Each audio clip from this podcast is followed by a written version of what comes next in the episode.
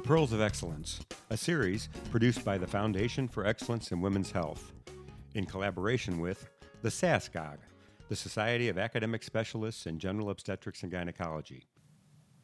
Today's Pearl is entitled Contraception in Women with Diabetes, published May 1st, 2017, authored by Dr. Jane S. Limmer, under mentorship by Dr. Todd Jenkins edited by Dr. Pamela D. Behrens and Dr. Eduardo Latorre. The prevalence of diabetes mellitus is increasing worldwide, including among women of childbearing age, with an additional 150 million adult cases projected by the year 2030. Diabetes poses significant risks to pregnant women and developing fetuses. These risks can be minimized through effective contraception and appropriate preconception care. According to the 2016 U.S. Medical Eligibility Criteria, or MEC, for contraceptive use, only non hormonal birth control methods, such as barrier methods and the copper IUD, can be used without restriction in women with diabetes. These are MEC Category 1 items. Diabetes is an independent risk factor for micro and macrovascular disease, and contraceptives that do not further raise these risks are preferred. At the same time, the risk of unplanned pregnancies, particularly in the setting of poor glycemic control, must be weighed against the risks of the contraceptive. There is no indication for diabetes screening prior to the initiation of any form of contraception. Concern has been raised about the impact of hormonal contraception on glucose metabolism. However, no short or long term effects have been proven.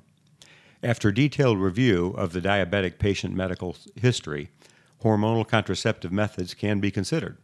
Combined hormonal contraceptives, or CHCs, do not increase the risk of developing diabetes, even in patients with a history of gestational diabetes.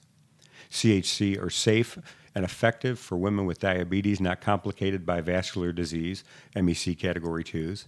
CHC can be prescribed in women with insulin dependent diabetes unless they have severe microvascular disease such as retinopathy, nephropathy, and neuropathy, or the duration of disease is greater than 20 years. Estrogen containing contraceptives are contraindicated in diabetic women with persistent hypertriglyceridemia or uncontrolled hypertension. Women with diabetes should have lipid and blood pressure screening prior to and after the initiation of CHC. CHC increased the risk of stroke and myocardial infarction in diabetic women.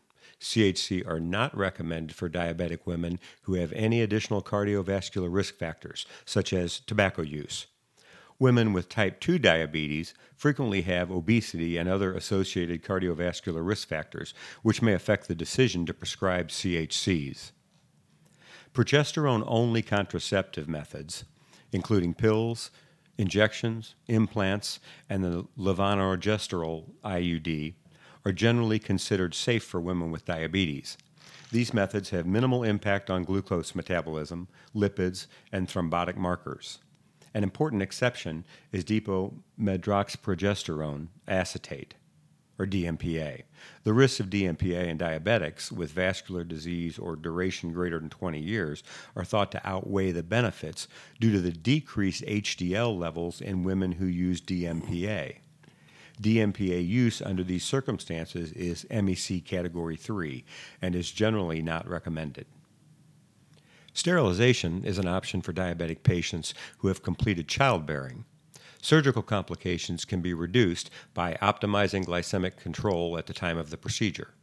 Obese diabetic patients may benefit from endometrial suppression from hormonal contraception or the LNG IUD and should be advised on these benefits as part of the sterilization counseling.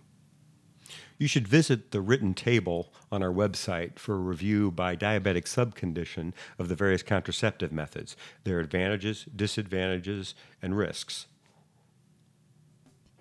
Be sure to visit our website for the full version of this Pearl and to follow up with suggested further readings and references. You should also review the important notices on use and reliance on our Pearls articles. Visit us at excellence.org. This article is protected under copyright laws of the United States. No redistribution is authorized without the expressed written consent of the Foundation for Excellence in Women's Health.